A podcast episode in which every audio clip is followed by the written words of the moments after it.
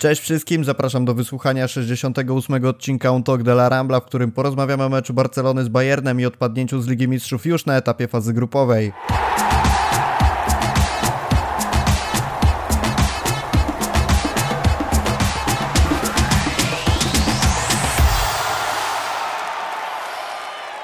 Cześć Karol, nagrywamy bezpośrednio po meczu. Super, że znalazłeś czas po tym jakże fantastycznym widowisku.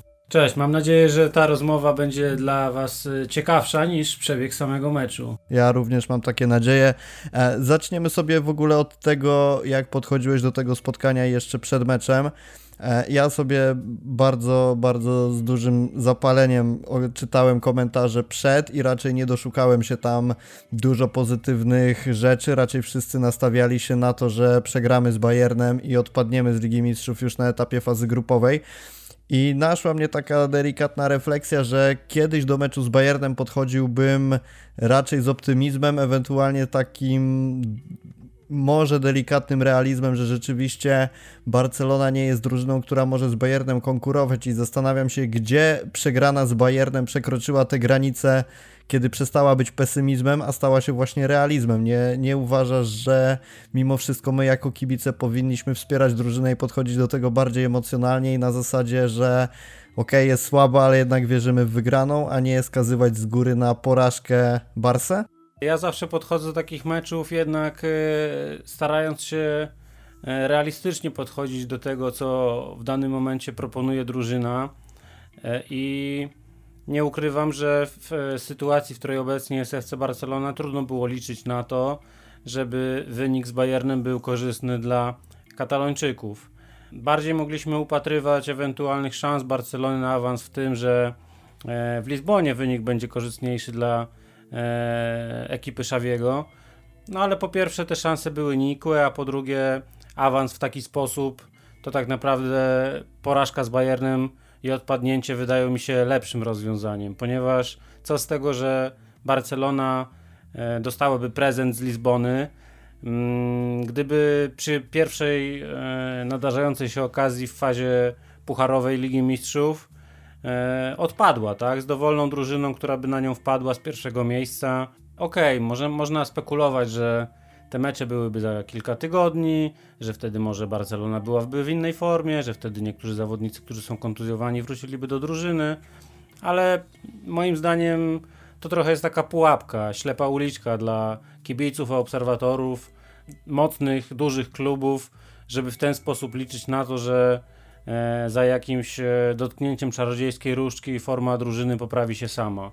Moim zdaniem ta ścieżka, która w tym momencie czeka Barcelonę, e, droga trudna, pod górę, z przeszkodami, może być w długim okresie korzystniejsza dla Katalończyków. W tym sensie, że rywalizacja w Lidze Europy z drużynami stojącymi na innym poziomie niż Bayern, City, E, PSG, Real, e, Atletico, e, Juventus z drużynami, które raczej są na poziomie Sportingu czy Dynama, czyli wciąż drużyn, z którymi Barcelona w tej edycji Ligi Mistrzów miała poważne problemy na boisku, to taki poligon moim zdaniem może być korzystniejszy, jeśli chodzi o budowanie zespołu, e, zgrywanie się zawodników między sobą, no i również e, dojrzewanie Szawiego jako, jako trenera tej drużyny.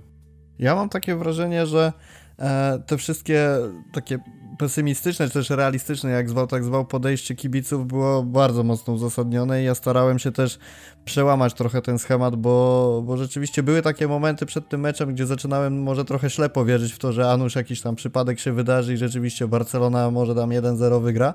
Natomiast z jednej strony byłoby to na pewno piękne, że Barcelona by wyszła z grupy przede wszystkim pod kątem budżetu, no bo nie, nie ukrywajmy, że awans do dalszej fazy jest, wiąże się z jakimś tam wpływem pieniędzy do budżetu i, i to byłoby poniekąd ratujące Barsę, bo wiemy, że każdy grosz w tym momencie trzeba liczyć.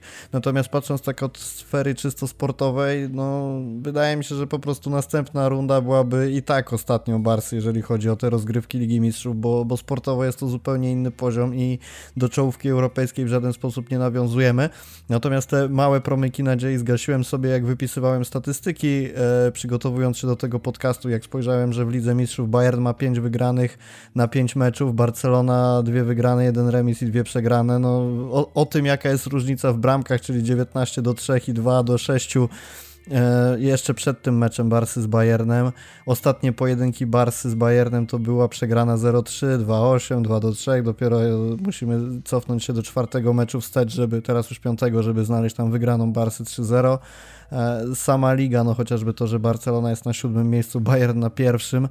I jeszcze podsumowując to wszystko wisienką na torcie w takiej postaci, że Lewandowski w tym sezonie, przed meczem, e, przed tym meczem strzelił więcej bramek sam niż Barcelona we wszystkich rozgrywkach, to jest 27 do 25. No to, aha, w zasadzie ten mecz nie, nie zmienił tej statystyki, bo ani Barcelona nie strzeliła, ani Lewy. Także no, no po prostu ten mecz był najlepszym podsumowaniem tego, w jakim miejscu teraz jesteśmy i, i że pierwszy raz od sezonu 2003-2004 spadamy z najwyższej klasy rozgrywek europejskich Wówczas graliśmy w Pucharze UEFA i, i, i, w składzie Barsy w meczu z Celticiem, po którym odpadliśmy nomen omen z tych rozgrywek w jednej ósmej. Grały, grali tacy piłkarze jak chociażby jeszcze Ronaldinho na ataku zagrał Luis Enrique, a, a na ławce siedział Ricardo Quaresma, czyli rzeczywiście wracamy do, do sytuacji z czasów, których ja jako kibic szczerze mówiąc jeszcze nie pamiętam.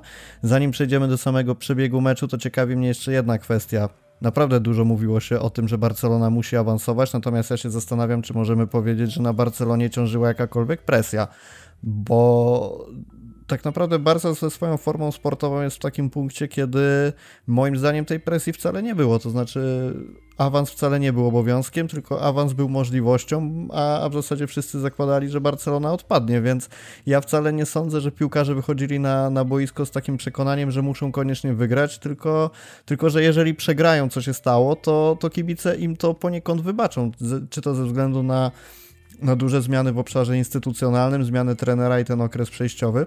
I, I, jak ty do tego podchodzisz? Była na Barcelonie presja, czy raczej mieli możliwość, ale nie mieli konieczności? Wiesz, patrząc na to, w jaki sposób wyglądał ten mecz i w jaki sposób y, zawodnicy zachowywali się na boisku, to generalnie Barca nie zachowywała się w tym meczu, nie wyglądała jako zespół, jako drużyna, która walczy o wszystko, walczy o przetrwanie. Nie było jakichś e, nadludzkich prób. Y, wygrania stykowych sytuacji, czy walki o każdy centymetr boiska i to tak naprawdę oddaje głębszy problem, który w tym momencie e, w Barcelonie jako zespole jest. To znaczy z jednej strony mamy zawodników e, w wieku przedemerytalnym, można by powiedzieć. Natomiast to, że ktoś ma 31 czy 32 lata, to jeszcze nie jest kłopot. Jeżeli, jeżeli taki zawodnik dopiero dochodzi do zwycięstw i, i w jakimś sensie jest na e, przychodzi, przychodzi do wielkiego klubu e, z drużyny, w której nie miał okazji walczyć o najwyższe cele, to wtedy taki 30-latek, 31-latek może być naprawdę wartością dodaną i będzie, będzie walczył o wszystko i dawał z siebie nie tylko 100, ale 120%. Natomiast w sytuacji, gdy tym takim kręgosłupem doświadczenia w Barcelonie są E, Busquets, e, Alba, Piqué, e, Piqué za Busquetsem starsi troszeczkę, tak, ale po prostu zawodnicy, którzy już wygrali nie tylko w tym zespole wszystko, ale po prostu w piłce, co jest wszystko do wygrania, nie tylko Mistrzostwo Świata, Mistrzostwo Europy, mm, nagrody indywidualne, wyróżnienia do jedenastek sezonu, jedenastek Ligi Mistrzów, jedenastek wielkich turniejów reprezentacyjnych to w tym momencie dochodzimy do wniosku, że mm, można dojść do wniosku, że tego typu Barcelona z taką starą gwardią to Barcelona e, pogubiona. Barcelona, w której nie ma kto walczyć i prowadzić e, na barykady, bo Dużo się mówiło przed tym sezonem o tym, że miks doświadczenia z młodością, fajni, ciekawi zawodnicy wchodzący do drużyny. Trochę to samo się mówiło wiosną poprzedniego sezonu i nagle się okazało, że przychodziły mecze z silnymi drużynami, również na e, poletku hiszpańskim, tak? Mecze z Realem, mecze z Atletico, każdy może sobie te statystyki e, z dwóch e, ostatnich sezonów e, sprawdzić samodzielnie i te statystyki pokazują, że gdy przychodziły najsilniejsze kluby w Hiszpanii i w Europie, no to Barcelona lądowała na linach.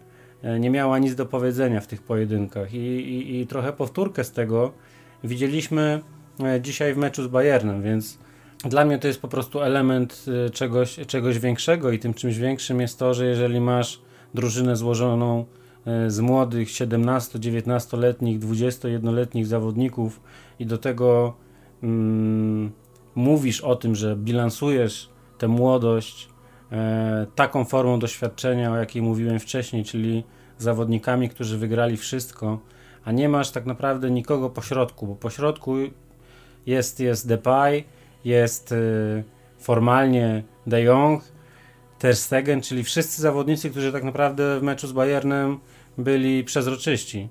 Mm, można, można wymieniać jakieś błędy indywidualne, ale po co? Jeżeli mm, te błędy indywidualne są tylko skutkiem e, tego braku e, stabilizacji w budowaniu składu, braku sensu w tym, jaki ten, jak ten skład wygląda. I z tego powodu trochę nawiążę do tego, co mówiłeś wcześniej, że czy kibic e, powinien wierzyć do końca, czy, czy kibic powinien być ze swoją drużyną zawsze, tak? Na tej płaszczyźnie e, tak, natomiast czym innym jest podejście takie analityczne, a czym innym taka wiara trochę bezpodstawna i wydaje mi się, że każdy, kto ogląda piłkę na tym poziomie od dłuższego czasu, umie ocenić, czy, czy w tym momencie e, Barcelona jest w, w momencie, w którym musi budować wszystko od fundamentów, czy jest w sytuacji, w której taki mecz jak ten z Bayernem może, może w nim nawiązać rywalizację, może go wygrać. Wspomniałeś o składzie i to jest pierwszy punkt, który chciałbym poruszyć, przechodząc już do samego meczu z Bayernem.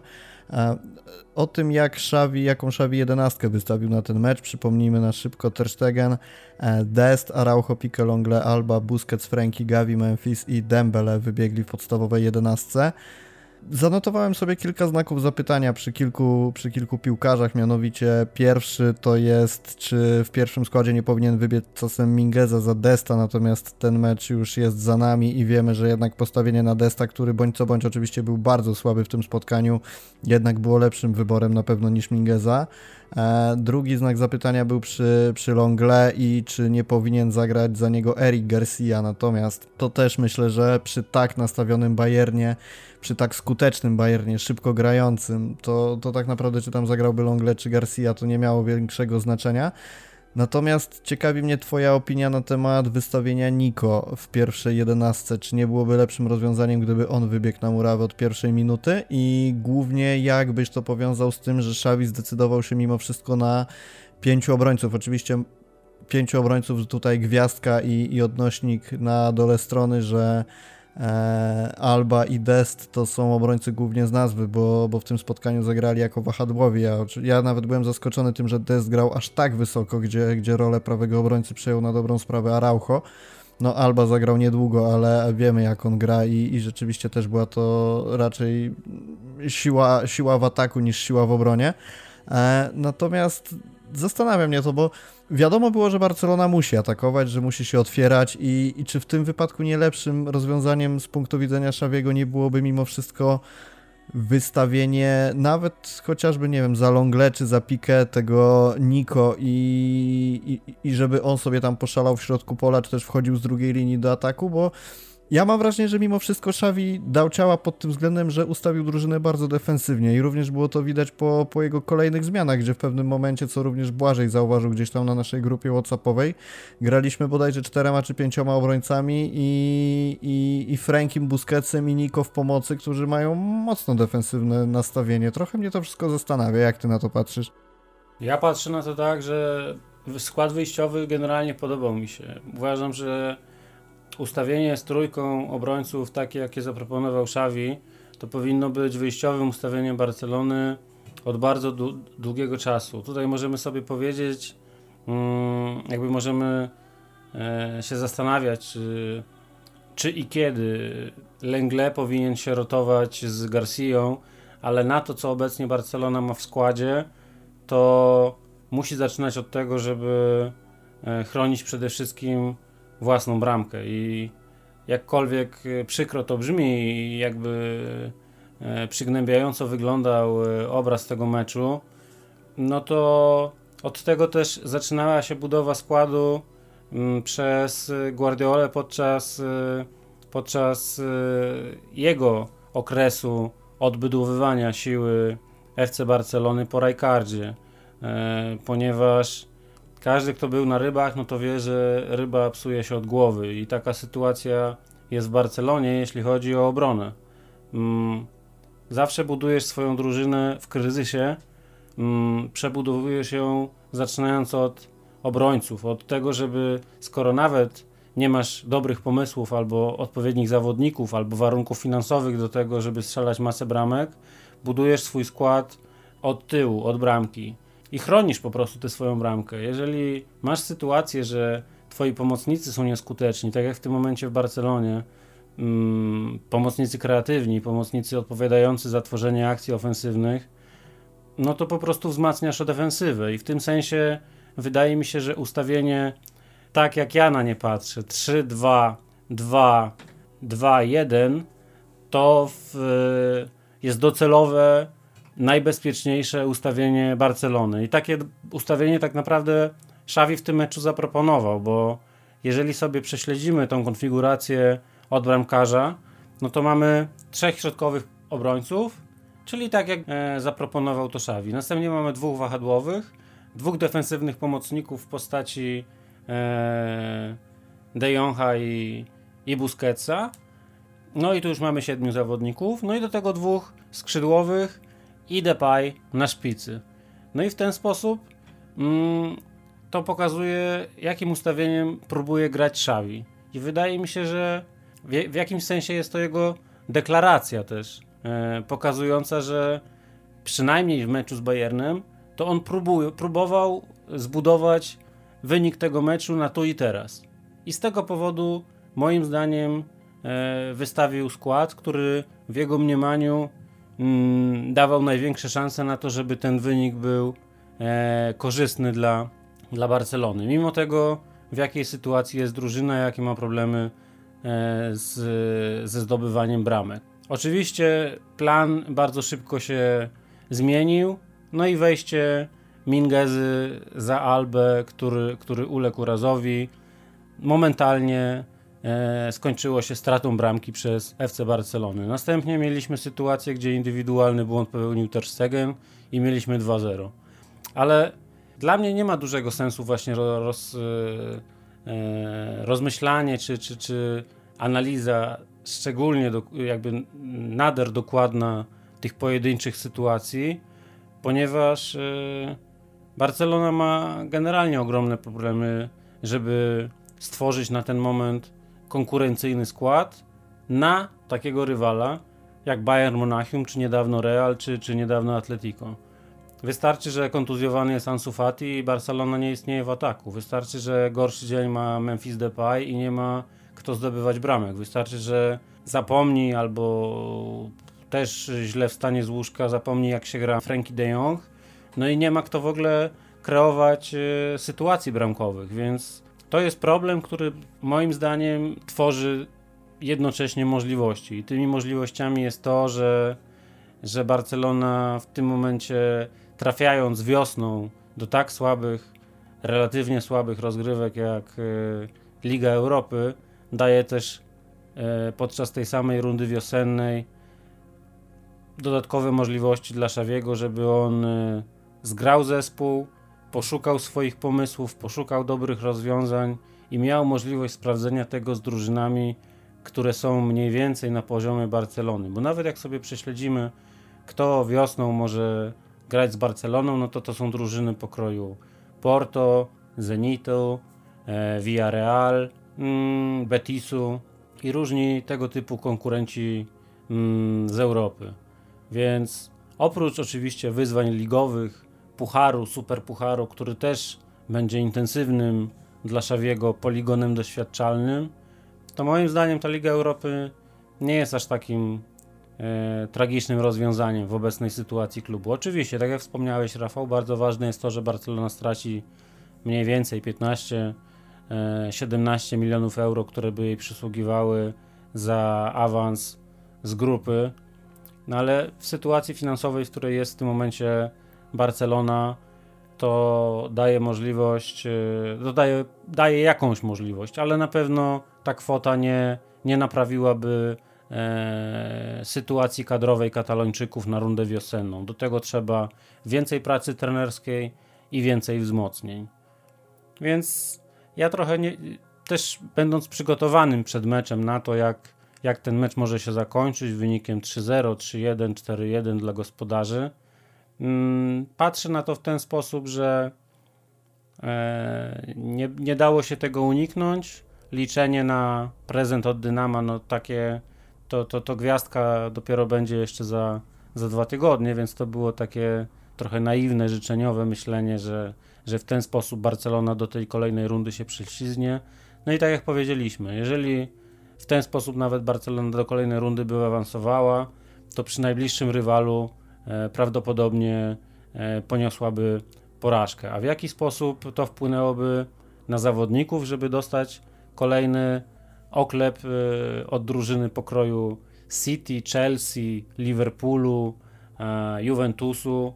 No moim zdaniem to przyniosłoby dalsze złe wspomnienia, bo, bo oprócz tego, co mówiliśmy o tym, że, że Busquets, Alba i starszyzna drużyny generalnie jest piłkarzami, którzy osiągali masę sukcesów, to jednocześnie to, to są również piłkarze, którzy można powiedzieć mają w sobie gen przegranej doświadczenia, które e, na przestrzeni ostatnich 4-5 sezonów na arenie europejskiej kończyły się dla nich samymi klęskami. I ten sezon, obecny sezon, pokazuje, jaki to ma wpływ na kolejnych zawodników. Jakby ten, ta, ta, ta choroba się rozprzestrzeniała, bo piłkarze, którzy jeszcze sezon, dwa sezony temu stanowili o sile zespołu, e, jak Ter Stegen, jak e, Busquets, to przynajmniej w pojedynczych spotkaniach na, na, na wysokim poziomie, no to nagle się okazuje, że nawet tacy zawodnicy w Barcelonie e, stoczyli się ze swoim poziomem gry znacznie niżej niż życzyliby sobie tego kibice i tak naprawdę jeszcze niżej niż leży ich, ich potencjał. Więc to wszystko, to wszystko dla mnie oznacza, że, e, że kadra drużyny musi, musi po prostu zostać przebudowana i to jest wyzwanie dla Szawiego na wiosnę. Jak sobie tę kadrę poskłada, kogo, kim będzie grał, kogo będzie wystawiał. Bo troszkę kończąc, kończąc y, ten, ten, ten wątek y, meczu z Bayernem i wybranego przez Szawiego składu, to dla mnie to trochę wyglądało tak, jakby Szawi podjął ostatnią próbę wygrania pewnymi starymi, utartymi schematami. Bo to, że on na przykład wprowadza Mingezę zamiast Balde, no to to nie jest decyzja idiotyczna albo decyzja bezpodstawna, tylko to jest decyzja pokazująca, że w tym konkretnym momencie on postawił na troszeczkę większe doświadczenie Mingezy, troszeczkę większe ogranie, e, również e, na poziomie Ligi Mistrzów, bo tych, tych meczów Mingeza ma po prostu e, relatywnie więcej. Od Balde, który jest rzeczywiście e, chłopakiem utalentowanym, rokującym, ale bez tego doświadczenia. I trener, który postawiłby sobie przed dzisiejszym spotkaniem e, zadanie budowania na jutro, budowania na przyszłość, to takiego Balde wystawiłby od pierwszej minuty. E, Szawi tego nie zrobił i to musi mieć swój powód. I wydaje mi się, że takim powodem jest to, że po prostu on zagrał drużyną, którą uważał, że na ten moment e, jest najlepsza kadrowo na papierze, jakkolwiek to sobie nazwiemy. A budowanie na przyszłość dopiero przyjdzie u Szawiego e, w kolejnych tygodniach, w kolejnych miesiącach, również pod wpływem wyniku tego dzisiejszego meczu. Bo to co innego jest myśleć sobie, że Szawi mógł zagrać tym albo tamtym przed meczem z Bayernem, takie gdybanie sobie. A co innego, jak on postawił na kogoś i ten ktoś go zawiódł, ten ktoś na boisku nie dowiózł, ten ktoś wziął i przegrał. I, i, przypadku Mingezy myślę, że mieliśmy jedną z takich silniejszych weryfikacji e, w tym sezonie w katalońskim klubie. I mam nadzieję, że kolejne tygodnie pokażą, że z takich meczów Szawi potrafi wyciągać wnioski i będzie na przykład na tej pozycji stawiał pod nieobecność Alby kontuzjowanego na Balde, a nie na jakieś wynalazki typu typu Mingeza na lewej obronie albo przesuwanie tam innych zawodników. O Mingezę pyta nas na Twitterze Krzysiek. Zadał pytanie, o czym myślał i kogo krył Mingeza przy pierwszej bramce. I ja to połączę od razu z tym, co ty powiedziałeś, że wprowadził Xavi Mingezę zamiast y, Balde, co ja akurat uważam za kompletną głupotę i akurat w żaden sposób nie, nie uważam, że jest to dobra decyzja, bo możemy sobie mówić o doświadczeniu Mingezy, ale z drugiej strony, jakie doświadczenie ma ten zawodnik, to po pierwsze, a po drugie, jakie on ma umiejętności, żeby grać w Lidze Mistrzów. Czy, na, czy naprawdę wierzymy w to, że Mingeza jest na tyle lepszym zawodnikiem, zawodnikiem na ten moment niż Balde, biorąc pod uwagę i jego umiejętności, i obecną formę, że gwarantował cokolwiek na, na lewej obronie. I przede wszystkim ja patrzę na to tak, że, że Balde jest nominalnym lewym obrońcą z przyspieszeniem, z jakąś tam umiejętnością driblingu, z umiejętnością wrzucenia piłki w pole karne, natomiast Mingeza jest półprawym stoperem, mianowanym prawym obrońcą pod y, chude lata Roberto na tej stronie, który został przerzucony na lewą stronę, jest prawonożny, nie jest ani szybki, ani nie ma driblingu, ani nie ma formy, ani nie ma wystarczających umiejętności. I, i szczerze mówiąc, zupełnie nie rozumiem, co to miało dać, i, i to też znalazło odzwierciedlenie na boisku. No bo oczywiście możemy sobie zakładać, że Mingeza będzie miał jakiś cudowny dzień, tak samo jak miał cudowny dzień w El Clasico, kiedy strzelił gola Realowi i, i jakoś to wpadło jakoś to wyszło. Natomiast jeżeli masz zawodnika o profilu lewego obrońcy, który jest w stanie zrobić cokolwiek na tej lewej obronie, to moim zdaniem w tym momencie Xavi powinien zdecydować się na niego, ale, ale być może jest tak jak mówisz, być może po prostu chciał... Ja się z tym zgadzam, tylko właśnie szukam po prostu ścieżki mm, albo drogi do tego, w jaki sposób... Y wyglądał proces decyzyjny Szawiego, bo ja osobiście też postawiłbym na Baldę od pierwszej minuty, ale po prostu szukam klucza do tego, co zdecydowało e, o tym, że, że trener e, zdecydował się na, na taki wybór e, kadrowy. Natomiast to nie oznacza, że ja się, ja się z tym wyborem zgadzam. Uważam tak jak ty i tak jak Krzysiek, że, że postawienie na Mingezę niezależnie od motywacji kierującej Szawim w tym momencie, w, te, w tej konkretnej decyzji było po prostu błędne. No i mecz nam to udowodnił. Tak. Thomas Miller po meczu, tak na szybko zerknąłem jeszcze na Twittera, czytam sobie wypowiedzi piłkarzy, zauważył, że Barcelona nie jest w stanie rywalizować w Europie z drużynami stopu ze względu na beznadziejne przygotowanie fizyczne. On to ujął w innych słowach, ale mniej więcej przekaz był taki. Ja sobie mniej więcej zanotowałem, że w okolicy 35 minuty Barcelona już zaczęła oddychać rękawami i ten ten pressing z pierwszych minut, głównie inicjowany przez Gawiego, Frankiego między innymi, e, rzeczywiście osłabł. W drugiej połowie to, co Barcelona pokazała pod względem motorycznym, to w żaden sposób nie nawiązywało w ogóle do tego, co grał Bayern, bo ja patrzę na Bayern i widzę drużynę, która po odzyskaniu piłki biega, przemieszcza się, pokazuje się do grania. Jak patrzę na Barcelonę, to widzę drużynę, która podaje sobie piłkę mniej więcej na wysokości kolan. E, raz się piłka odbije dobrze, raz nie, raz przyjmą, raz nie, raz ktoś wybiegnie. Czasem Araujo rzuci jakąś długą piłkę na Desta, Dest może dobiegnie, może nie dobiegnie, może Dembele kogoś przedrybluje, może nie. Wygląda to po prostu jak zbiór takich losowych zachowań, które mniej więcej prowadzą do tego samego, czyli do niczego. I zastanawiam się, jak ty uważasz, czy kluczem w tym wszystkim, poza jakością samych piłkarzy, no bo nie ukrywajmy, że jeżeli porównamy teraz Memphisa do Lewandowskiego, to jest przepaść. Jeżeli byśmy sobie zestawili te wszystkie pozycje tak jeden do jeden, to prawdopodobnie okaże nam się, że nie wiem czy na 11 pozycjach, ale pewnie na 7-8 wygrywa Bayern. Czy poza tym wszystkim, poza umiejętnościami sportowymi, poza podejściem mentalnym przede wszystkim, w grę nie wchodzi jeszcze bardzo ważna rola przygotowania motorycznego. No moim zdaniem akurat Bayern w meczu to wygrywał na 10 pozycjach na 11, bo możemy sobie powiedzieć, moim zdaniem Araujo jest lepszym piłkarzem od Zyle, który grał na jego pozycji w drużynie Bawarczyków. Mm, to tak troszeczkę e, patrząc na to mm, z czysto, czysto matematycznie i analitycznie pozycja po pozycji, ale ważniejsze jest to, że mm, Barcelona w tym momencie jest drużyną, która nie ma systemu gry. I to wynika z bardzo wielu błędów e, w zarządzaniu klubem, które, które tak naprawdę możemy, mogę datować od 2000, e, od sezonu 2015-2016, czyli sezonu po, mm, po ostatnich sukcesach e, Luisa Enrique, no i pierwszych dobrych akordach Ernesto Valverde. Oczywiście na arenie hiszpańskiej Barcelona za Valverde była drużyną wciąż konkurencyjną i notującą świetne wyniki. mistrzostwa Valverde tak naprawdę nabierają wartości z czasem. Wtedy, wtedy były przyjmowane inaczej niż z dzisiejszej perspektywy, ale jeśli chodzi o Europę, to, to te problemy Barcelony sięgają, sięgają tak naprawdę ostatniego, ostatnich sezonów Luisa Enrique. Nawet już nie mówię o, o, o sezonie tripletu Lucho, ale, ale kolejnych, które po prostu e, kolejnych lat, które dla Barcelony były pasmem złych decyzji e, menedżerskich, złych decyzji mm, kadrowych, złych decyzji transferowych.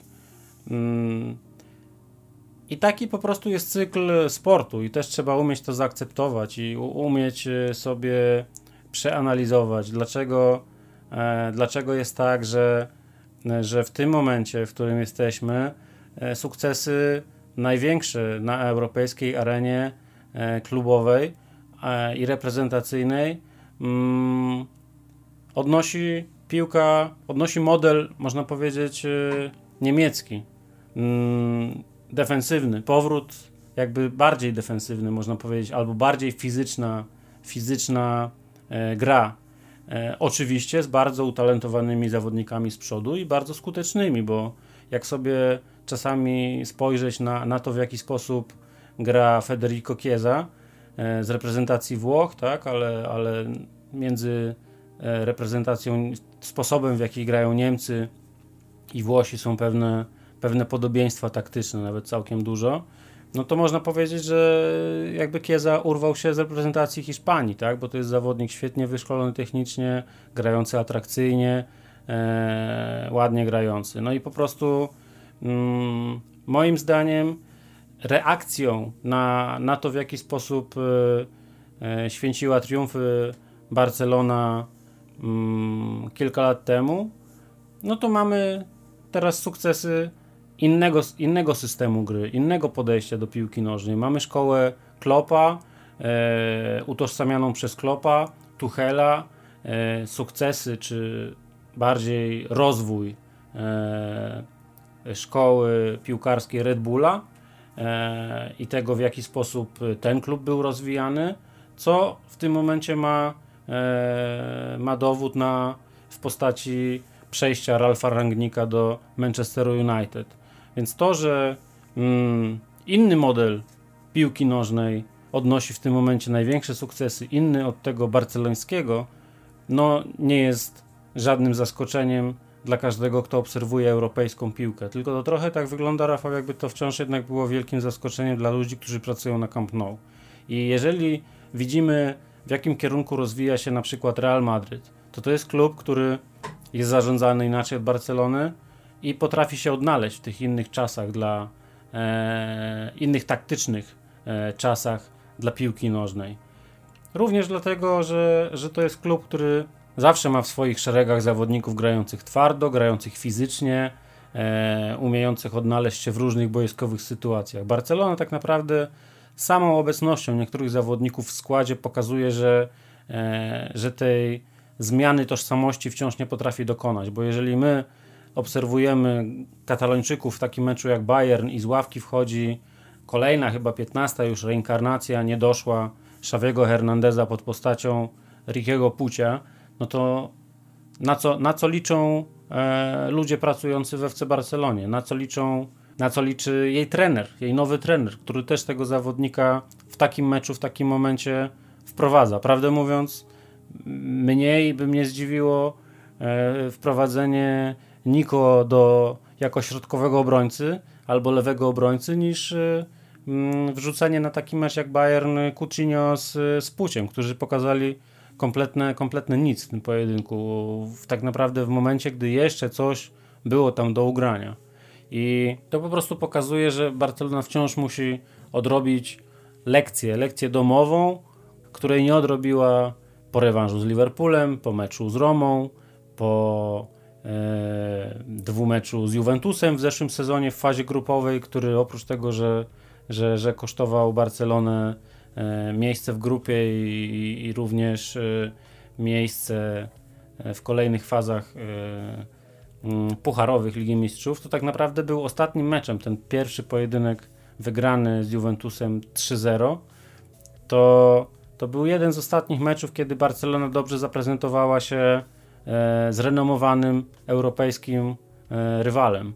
Ile takich meczów mieliśmy w tym roku? No ja nie widziałem żadnego. I to po prostu pokazuje, że e, skala, skala tych problemów z tożsamością, z systemem gry mm, są głębokie i, i Xavi powinien się nimi zająć, więc jak odbuduje, jak zajmie się usztywnieniem obrony, to po prostu musi się zastanowić, w jaki sposób chce, żeby jego drużyna grała i czy to odpowiada e, obecnym wyzwaniom i wymaganiom piłki nożnej na najwyższym poziomie, czy niestety nie. Mamy kilka pytań o to, jak powinna wyglądać, jak powinny wyglądać działania związane z transferami Barsy. Mamy pytanie od Piotrka Balei, od Dariusza Maruszczaka i e, mamy też od Julii Cichej o to, czy pierniczki na święta z lukrem, czy bez, ale to, to może za chwilę. Natomiast pytania od chłopaków brzmią, czy w pobliżu, czy w pobliżu Barcelony jest jakiś szrot, gdzie można opchnąć kupę złomu? Darek pyta, czy komu można w najbliższych okienkach transferowych, transferowych wcisnąć tę bandę żałosnych patałachów. Ja bym to pytanie powiązał sobie od razu z pytaniem Bartosza. Czy Barsa może jeszcze liczyć na Ter Stegena? Krótko, moja opinia jest taka, że Barcelona obecnie działa w takim ekosystemie, gdzie na nie za wiele może sobie pozwolić, jeżeli chodzi o, o transfery, bo ani nie może za bardzo kogoś kupować, i za bardzo nie może też ryzykować ze sprzedawaniem. To fajnie powiedział Michał, Michał Zawada e, u nas na live, że jasne, Dembele wypadałoby sprzedać, bo jest e, lekko mówiąc taki nie za mądry, ale zawodnika o tym profilu mogłoby być trudno Barcelonie znaleźć na rynku i kupić go za sensowną kwotę, dlatego Dembele warto zostawić. Ja jakby się z tym nie zgadzam, bo uważam, że akurat Dembele trzeba sprzedać, natomiast to pokazuje niejako w jakiej sytuacji jest Barca, że nie, możemy, nie mamy tego komfortu kupowania kogo chcemy i, i o ile w przypadku, tak jak mówię, Dembele niekoniecznie się z tym zgadzam, o tyle zastanawiam się, jak podejść do kwestii Terstegena. Czy, czy tu też jest to prawo, czy to też funkcjonuje w tym momencie, że, że nie możemy go sprzedać i zastąpić go kimś innym, na przykład Iniakim Penią. I ja się tak zastanawiam, patrząc na ten mecz z Bayernem. E, pierwsza bramka, można się kłócić, na, czy, czy była tam jego wina, czy nie była tam jego winy. Ja uważam, że przede wszystkim Pique z Mingezą pokazali, jaka jest ich obecna forma, natomiast drugi gol, czyli gol Sané, nie wiem ile to było metrów, czy 25, czy może trochę więcej, czy trochę mniej, natomiast e, ja oczywiście rozumiem, że piłka mogła tam w locie wyprawiać cuda, natomiast to, to jak zachował się Ter Stegen, to jest katastrofa i, i nie jest to pierwszy taki przypadek, jest to kolejny przypadek, kiedy nie daje pewności w bramce, zresztą no, mamy, mamy trzecią minutę, Ter Stegen gra piłkę do środka, e, nieudanie, jak często mu się zdarza w ostatnich meczach, faul Busquetsa w tym wszystkim wystąpił chwilę później, dostał żółtą kartkę i tak naprawdę kluczowy e, w szeregach Barsy środkowy, e, defensywny pomocnik zostaje na resztę meczu z żółtą kartką, coś, coś po prostu skandalicznego, no ale też jakby pozycję Busquetsa rozumiem, bo musiał ratować drużynę, natomiast to, co, to, co robi Ter Stegen jest, jest po prostu katastrofą i jak ty do tego podchodzisz? Czy, czy Ter Stegen powinien mimo wszystko być pierwszym bramkarzem Barcelony w kolejnych sezonach i, i dawać mu jeszcze szansę, czy jednak obniżka formy, którą, którą również zaprezentował w meczu z Bayernem, powinna go niejako przekreślić na kolejne lata i Barcelona szukając po pierwsze równorzędnego lub być może lepszego bramkarza, a może bardziej perspektywicznego powinna go sprzedać, również licząc na to, że myślę, że wciąż da się za niego zarobić dobre pieniądze? Moim remedium na to wszystko, co powiedziałeś, jest y, rozliczenie dyrekcji sportowej. W tym momencie e, Alemany i, i, jego ludzie pracują w klubie od bardzo niedawna i tak naprawdę zaczęli e, tę swoją pracę e, w najgorszy możliwy sposób, w tym sensie, że na dzień dobry e, bardziej Laporta niż oni sami e, zrezygnowali z Leo Messiego. I to, że w taki sposób zaczynasz e, pracę z, takimi, e, z taką sytuacją finansową, jaką, jaką oni dostali na dzień dobry, e, ogarniając swoje nowe obowiązki, no to ja nie zazdroszczę nikomu, żeby gdzieś tam e, w taki sposób wszedł do dużej organizacji. Mm, Ważne jest to, że po pierwsze ci ludzie, którzy w tym momencie są w dyrekcji sportowej Barcelony, znają się na swojej robocie i, mm, i mają doświadczenie w sprowadzaniu dobrych piłkarzy. A druga rzecz jest taka, że jak troszeczkę po, ry po rynku się rozejrzeć, to jednak się okazuje, że to wcale nie jest tak, że wszyscy piłkarze kosztują 120 milionów euro plus, a wciąż na rynku zdarzają się różne ciekawe okazje. I taką okazją, e, taką, jednym z takich przykładów jest e, ściągnięcie takiego zawodnika jak Bulaidia, który był relatywnie tani. Innym przykładem może być kosztujący Milan e, niespełna 15 milionów euro Mike Magnon, utalentowany e, bramkarz e, grający w zeszłym sezonie w Lille. I, I takie sytuacje na rynku trzeba po, po, pierwsze znajdywać, a po drugie je wykorzystywać. Jeżeli, jeżeli sobie spojrzeć na Ajax, to tam jest bardzo ciekawy skrzydłowy Antony i ja też nie mam wrażenia, żeby on musiał kosztować 50 milionów euro. E, jest z kolei w e, Manchesterze United taki zawodnik jak Donny van de Beek. Czy takiego zawodnika nie możesz wypożyczyć za 2 miliony czy 3 miliony euro na rundę wiosenną? Myślę, że możesz, tylko po prostu trzeba umieć, e, umieć to zrobić i umieć w taki sposób taką operację transferową przeprowadzić, żeby ona była skuteczna, a nie żeby tylko pisało się o nich, o niej na pierwszej, na pierwszej stronie w mediach. Więc jeżeli w tym momencie Barcelona przymierza się do takiego zawodnika jak e, Ferran Torres, czy e, do ewentualnie wzięcia Edinsona Cavaniego z, z rzeczonego tego samego United, to to też są okazje, które klub w pozycji Barcelony musi po prostu na rynku wykorzystywać. Innym przy, przykładem zawodnika, który przychodzi mi na myśl, no to jest Jose Luis Gaia, który może być rozwiązaniem za rok czy za pół roku problemów Barcelony na, na lewej stronie obrony na teraz. Bo jeżeli my sobie myślimy o Balde, to, to może być rozwiązanie problemu za 2, 3, 4 lata. A Barcelona potrzebuje następcy, zastępcy dla, dla Alby od jutra, od, y, od tak naprawdę kolejnego meczu z Realem Madryt albo Atletico. Więc y, w tym momencie ja bym e, nie przesadzał też z demonizowaniem pojedynczych, indywidualnych błędów różnych zawodników, bo one, którzy obecnie są w drużynie, którzy obecnie są w jedenastce, bo to są te powody, o których mówiliśmy wcześniej, że, że zawodnikom albo brakuje e, chęci, albo brakuje doświadczenia, albo brakuje motoryki, bo to, że e, jak zresztą powiedziałeś słusznie, a ja się absolutnie z Tobą zgadzam, że w 35 minucie pierwszy w meczu z Bayernem Barcelona e, sprawia wrażenie drużyny, która chciałaby już pójść do szatni, bo po prostu widać, że, że, że ci piłkarze są zmęczeni. Z czego to wynika? No z miesięcy, czy lat, e, czy półtora roku nieskutecznej pracy w tym zakresie, tak? W zakresie przygotowania fizycznego, e, zdrowia, zdrowego trybu życia, luzów, jakie piłkarze Barcelony mieli podczas e, kadencji takich trenerów jak Setien e, i Kuman, bo to nie jest żadną tajemnicą, że, że ci trenerzy odkręcali śrubę w szatni FC Barcelony zamiast ją dokręcać. Więc ten mecz, który, którego, który dzisiaj oglądaliśmy, e, otwiera tak naprawdę dużo, dużo nowych furtek dla, dla FC Barcelony we wszystkich obszarach tak naprawdę. Nie tylko e, kto ma zostać, kto ma przyjść i za ile możemy sprzedać Coutinho czy, e, czy innych piłkarzy. Oczywiście, że możemy ich sprzedać do Anglii, bo tam nawet klub e, z 17 miejsca jest e, e, skłonny zapłacić pensję takim zawodnikom jak Coutinho, czy Ter Stegen, czy Umtiti. I po prostu to jest kierunek, gdzie trzeba piłkarzy sprzedawać. Przykład Newcastle, kolejny klub e, z drugiej połowy tabeli Premiership, e, który został kupiony przez e, arabski kapitał, tak? Kapitał z Zatoki Perskiej. I znowu kolejny klub w angielskiej, angielskiej lidze ma wielkie pieniądze, więc kluby inne powinny, powinny z tego korzystać i dyrekcje sportowe takich drużyn jak Barcelona mają dzięki temu pole do popisu.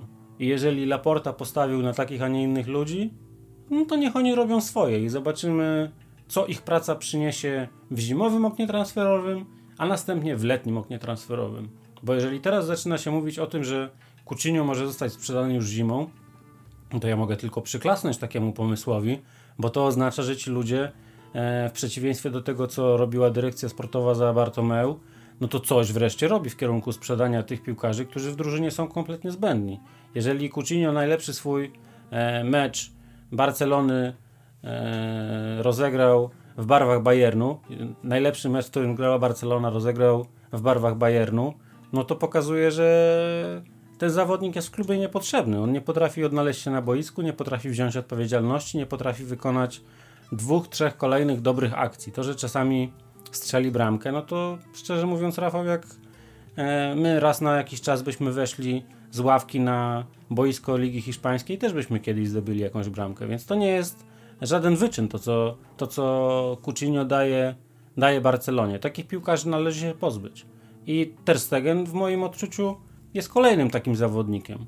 Iniaki Peña powinien grać co jakiś czas, regularnie, najchętniej od początku tego sezonu, a być może e, powinien dostawać już szansę w poprzednim, gdy, gdy były takie, takie okresy, gdzie z powodu nagromadzenia meczów przez COVID Bar Barcelona grała co trzy dni, a czasami nawet y, częściej, bo, bo, bo w tygodniu wychodziły matematycznie trzy spotkania. No to czemu nie postawić na bramkarza, który jest utalentowany, który jest chwalony, który ma dobre recenzje w hiszpańskiej prasie i który potencjalnie może być kandydatem do wejścia między słupki na lata. Takie szanse, jeżeli masz je w składzie, musisz jako e, rozsądny trener wykorzystywać. I mam nadzieję, że z czasem takich decyzji ze strony Szawiego będzie coraz więcej, bo jeżeli Szawi znów będzie sta stawiał na starą gwardię, to oznacza, że w niczym nie będzie lepszy od Kumana e, i Setiena. Poświęćmy sobie w takim razie ostatnie 10 minut tego podcastu na konsekwencje tego, co się wydarzyło, bo powiedzieliśmy sporo o meczu z Bayernem, ale czeka nas fantastyczna przygoda po awansie do Ligi Europy. 18 e, maja 2022 roku na Ramon Sanchez Pizjuan w Sewilli będzie mecz finałowy Ligi Europy. Czytając komentarze również na Rambli, też na Twitterze, mam takie wrażenie, że odpadnięcie z Ligi Mistrzów dla wielu kibiców jest równoznaczne z wygraniem Ligi Europy. To znaczy, jesteśmy, nie jesteśmy na tyle dobrzy, żeby awansować do 1-8 Ligi Mistrzów, ale skoro spadamy do Ligi Europy, to na pewno ją wygramy i dołożymy kolejny puchar. Ja mam takie wrażenie, że w ogóle nie do końca tak jest i równie dobrze na etapie tej 1-16 możemy już odpaść. Natomiast y, o, o, tym, z kim gramy, dowiemy się bodajże 13 grudnia, jeżeli dobrze pamiętam, wtedy jest losowanie. Pojawia się często taka opinia, że wygranie tej Ligi Europy jest jedyną szansą Barsy na Ligę Mistrzów w przyszłym roku, co również jest brutalne i dosyć mocno podkreśla nasze szanse na e, czołówkę Ligi Hiszpańskiej w tym sezonie. Natomiast ja bym też nie chciał wybiegać jeszcze tak daleko w przyszłość, jeżeli chodzi czy to o miejsce w Lidze Hiszpańskiej, czy to o, o ewentualną wygraną w Lidze Europy, bo do tego jest naprawdę bardzo, bardzo długa droga. Chciałbym skupić się przede wszystkim na Twoim podejściu do tej Ligi Europy, bo wspomniałeś o tym, że jest to pewien dobry czynnik do tego, żeby ogrywać zawodników i budować zespół. Jak najbardziej ja się z tym zgadzam, bo przede wszystkim zakładając, że Xavi podejdzie do tego bardzo moim zdaniem racjonalnie, to nie będzie się na tyle skupiał na, na wygraniu tego i nie będzie przedkładać rozwoju drużyny, znaczy wyników nad rozwój drużyny, bo nie chciałbym na przykład widzieć, widzieć Coutinho na boisku, czy, czy nie wiem, kto tam, kto tam jeszcze z takich ananasów E, nie, nie, przychodzi mi do głowy, ale... Luke de Jong. No na przykład, dokładnie. Niech, niech oni sobie tam grzeją miejsce na ławce, niech ogrywają się młodzi, niech gra Gavi, niech gra Nico, e, chociażby ten wspomniany Balde, niech, niech e, Eric Garcia pokazuje, co potrafi i przygotowuje się do kolejnych sezonów kosztem Longle. To będzie dla mnie najlepsze podejście do tej Ligi Europy. Ale z drugiej strony, takie czyste kibicowskie podejście i serducho mówi mi, że no jest to puchar jak puchar i jeżeli już tam się znaleźliśmy, to możemy tego chcieć, możemy tego nie chcieć, ale koniec końców fajnie byłoby to po prostu wygrać, a jeżeli nie wygrać, to dojść, jak najdalej i pokazać się z dobrej strony i, i nie dostarczać więcej powodów do śmiechu chociażby naszym, e, naszym sąsiadom z Madrytu.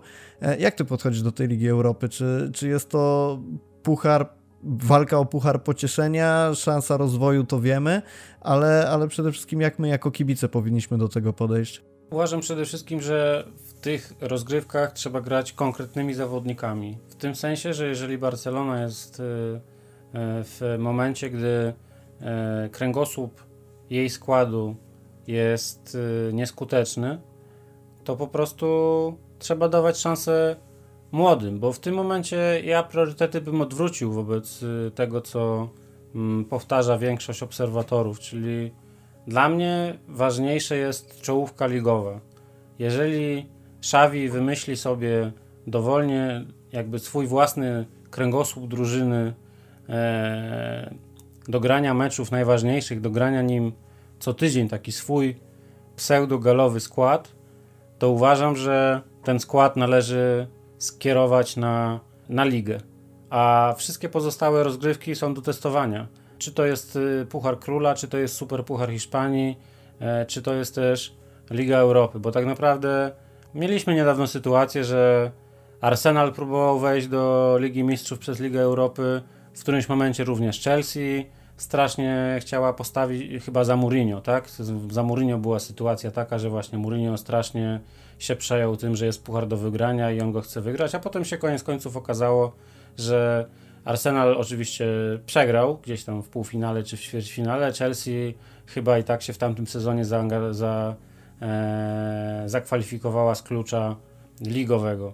Więc dla mnie to jest takie trochę podejście niepoważne na zasadzie dzielenia skóry na niedźwiedziu i to niedźwiedzia, który, którego tak naprawdę nikt nie zna, bo kibice czy obserwatorzy FC Barcelony to, to patrzyli na tę Ligę Europy E, przez okno u sąsiadów, jak sobie grała Sevilla, jak sobie grał Villarreal w zeszłym sezonie, e, jak sobie grali inni. I tak naprawdę ludzie związani e, kibicowsko z katalońskim klubem nie wiedzą, jakie to są rozgrywki, nie wiedzą, ile tam trzeba wywalczyć, wyszarpać na boisku, jeżdżąc na te różne boiska, nawet w pierwszej, w jednej szesnastej finału E, na boiska do Czech czy, czy, czy, czy do Rosji. Patrz, spójrzmy na to, co dzisiaj się stało w, w meczu e, Zenita z Chelsea, jak po prostu był wynik 3-3 e, na boisku, gdzie było minus 12 stopni Celsjusza. No i tak wygląda po prostu walka o zwycięstwo w Lidze Europy, że warunki tam nie są kolorowe i to nie są rozgrywki łatwe, banalne do wygrania.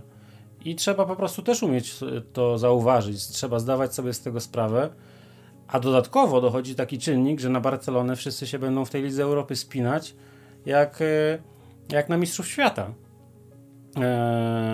w, w, w wielkich turniejach. I mm, z tego też powodu ja uważam, że zamiast e, mm, traktować te rozgrywki jakoś priorytetowo i liczyć na to, że wszystko, wszystkie gwiazdy się ułożą w ładny szlaczek i, i Barcelonie E, wszyscy pozwolą po pierwsze dojść do finału, a potem jeszcze ten finał wygrać, no to jakby nie żartujmy. Bardziej prawdopodobnym scenariuszem jest e, i moim zdaniem rozsądniejszym e, pracowite ciłanie punktów co tydzień w lidze do mm, do drapanie, do wspinanie się do tego trzeciego lub czwartego miejsca na koniec bieżącego sezonu, próba odpalenia różnych młodych, rokujących zawodników na wiosnę, sprowadzenie kogoś, kto umie strzelać bramki e, w okienku zimowym. I po prostu robienie wszystkiego, żeby, żeby skończyć rozgrywki ligowe e, w, w strefie Ligi Mistrzów i po prostu podczas tego ciężkiego procesu zbudować drużynę, która będzie w kolejnych latach mogła walczyć o wyższe cele. Bo tak jak ja teraz na to patrzę, no to tak jak trochę rozmawialiśmy też przed nagraniem, że to są 2-3 lata do, do momentu, kiedy Barcelona będzie w stanie rywalizować z europejską czołówką jak równy z równym.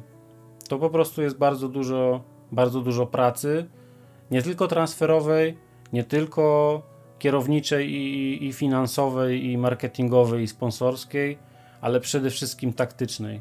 Cała masa pracy taktycznej, która pozwoliłaby w tym momencie Barcelonie nadrobić stracony czas i znaleźć rozwiązania, które po prostu w meczach z najsilniejszymi europejskimi drużynami są skuteczne. Bo to, co gra Barcelona od kilku sezonów na arenie europejskiej w pojedynkach z Realem i Atletico i coraz większą liczbą klubów hiszpańskich innych, tak, spoza tej wielkiej dwójki, z którymi Barcelona też przegrywa lub remisuje, to pokazuje, że metody, jakie Katalończycy prezentują na boisku, przestały być skuteczne i to przestały być już dawno temu. Godzinka za nami i będziemy powoli kończyć. Ja na koniec chciałbym tylko dodać jedną rzecz, bo spojrzeliśmy na to wydarzenie, jako, jakim jest przegranie z Bayernem, nieco z lotu ptaka, to znaczy skomentowaliśmy sobie sporo, co się dzieje wokół klubu i, i wokół samej kadry, natomiast nie przeanalizowaliśmy tak szczegółowo e, poszczególnych zachowań piłkarzy, taktyki, e, zmian i tak dalej, i tak. Ja myślę, że możemy to sobie najlepiej podsumować w ten sposób, że jeżeli podczas wyścigu samochodowego na starcie staje, staje Aventador, a, a obok niego e, ktoś wystawia, ktoś zaczyna startować w tym wyścigu maluchem, polonezem, to, to nie ma co, co analizować jaki, który ma silnik, bo to z góry wiadomo jaka jest sytuacja, kto wygrał i dlaczego, dlatego będziemy sobie powoli kończyć ten podcast. W nadziei, że kolejne mecze Barsy będą już e, przyczynkiem do rozmów o, o zmianach na lepsze, a niekoniecznie o o tym, że te zmiany dopiero muszą nadejść. Przed Szawim na pewno jest masa ciężkiej pracy, tak samo przed zarządem. No ale też, też słusznie powiedziałeś o tym, że nie ma co się nastawiać, że te zmiany zobaczymy e, nagle, że one będą tak spektakularne i że w kolejnym meczu zobaczymy wielką, pięknie grającą Barcelonę i raczej musimy się uzbroić w cierpliwość i, i też wierzyć w jedno, że Szawi rzeczywiście ma pomysł na prowadzenie tej drużyny, bo rzeczywiście jest to, jest to długi, żmudny proces, który będzie trwał nie wiem, dwa lata, trzy lata, być może dłużej. To, to wszystko będzie pewnie zależeć od tego, jak do, do sprawy podejdzie Laporta ze swoim zarządzaniem. Swoją drogą też dostaliśmy pytanie o, o Laportę i o plan, jaki realizuje obecnie. Ja myślę, że to jest temat w ogóle na osobny podcast, dlatego e, bodajże Piotrek je zadał. Nie chciałbym, żebyś czuł się ominięty w tym, w tym podcaście, dlatego myślę, że jeszcze może przed, przed nowym rokiem nagramy taki podkaścik podsumowujący dotychczasowe działania Laporty, bo to, że gość zaczął realizować plan Fonta i generalnie mnie się wydaje, że nie ma kompletnie żadnego pomysłu na prowadzenie tej drużyny, a jeżeli miał, to zweryfikował go audyt finansowy. Ja się skłaniam ku tej drugiej opcji, tak. A, ale, ale jest to zbyt skomplikowana Temat rzecz. Rzeka. Tak, żeby poruszać ją w ostatnich 10 minutach podcastu o meczu z Bayernem. No nic, jest już dzisiaj, także 12 y, minut po północy kończymy nagranie. Dzięki wielkie Karol, że w ogóle daliśmy radę to, to spiąć i, i tak sprawnie to nagrać. Mamy nadzieję, że nasi słuchacze to docenią. Tobie jeszcze raz dziękuję. E... Dzięki Rafał. Ja na koniec mogę powiedzieć, że obserwowanie procesu wstawania e, drużyny z popiołów, odradzania się wielkiej drużyny też bywa ciekawe, bywa interesujące, ponieważ sport na najwyższym poziomie to są cykle. I możemy sobie porównać, gdzie kilka lat temu był Bayern i Bayern był po tej stronie przygrywającej z Barceloną, a gdzie w tym momencie jest Barcelona. Barcelona po prostu musi znów, e, znów e, przejść swój cykl i wrócić do bycia e, wielką konkurencyjną drużyną, której oglądanie e, sprawia przyjemność wszystkim obserwatorom i trzymajmy kciuki, żeby na ten szczyt wróciła jak najszybciej. Tak jak mówiłem, dzięki Karol i do usłyszenia w kolejnym odcinku. Dzięki Wam wszystkim za słuchanie. Zostawiajcie kciuki i słuchajcie naszych kolejnych podcastów. Do zobaczenia. Tak, do jest, siemanko.